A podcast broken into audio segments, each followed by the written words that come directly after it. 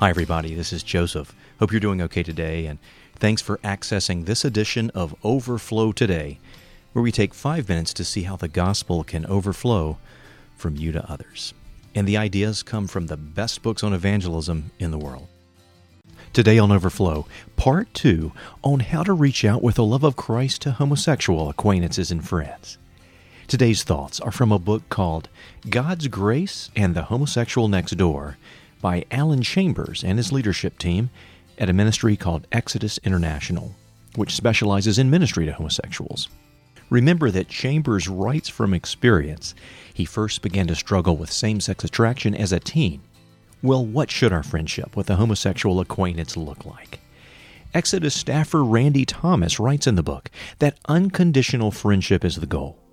He writes this about a few Christians who pursued deeper friendships with him when he was still involved in the gay lifestyle. Quote, there were two friends in my life that I knew would always be there, whether I was gay, accepted Christ, or whatever.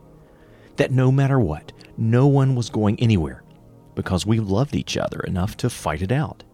It was their willingness to meet with me, laugh with me, argue with me, that let me know that it was worth being around them.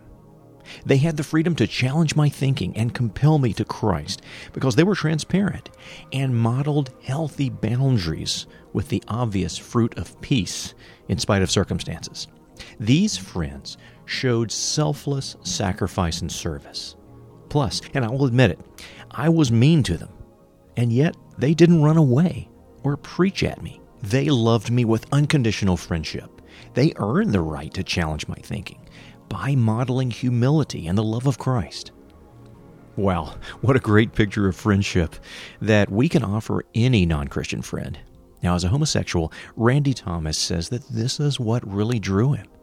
He says that it's key for you as a Christian friend to model positive, healthy relationships and to explain the benefits of having healthy boundaries that you have with your other friends, be they same sex friendships or opposite sex friendships. Next, surround your gay friend socially so that he knows that he has a group of friends who care about him and that he can spend time with.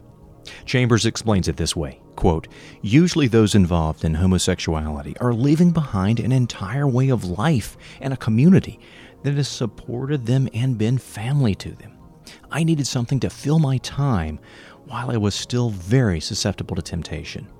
He tells of the importance of church members inviting their gay friends to their home or other social activity on a Friday night, for instance, to give some of them an alternative to going to gay bars. The author also says to look at this as a long term project, saying, Don't place your time frame on someone. Homosexuality took a long time to develop, and it will take a long time for it to be healed. Here's a neat idea from the book. It says this the opposite of homosexuality is not heterosexuality, it's holiness. So let that thought affect your goals with your friend. The primary goals are repentance, salvation, and sanctification. Sexual attraction feelings can change following that. Which brings up the obvious million dollar question Can a homosexual really change his sexual preference over time? Is that even possible? Is the homosexual who becomes a Christian giving up hope for ever having a satisfying sex life? The book cautions that it is unwise to promise someone that a change to a heterosexual preference will definitely occur. But Chambers says that hundreds of thousands of men and women have left homosexuality, and that a homosexual who decides to walk away from homosexuality absolutely does not give up hope for a satisfying sex life. Yet he is quite honest about how that might look different for different individuals writing this. Quote, Rarely does God supply a raging lust for the opposite sex to replace what was a raging lust for the same sex. However, for those people who God sees fit to provide a spouse of the opposite sex, their marital sex life has great potential to be not only satisfying, but fulfilling and rich in a way that homosexual sex could never be. The name of the book is God's Grace and the Homosexual Next Door by Alan Chambers and team from Harvest House Publishers, and we highly recommend it here at Overflow. Well, that's all for this edition of Overflow. I'm Joseph Hanford. You can find us on the web at overflowtoday.com.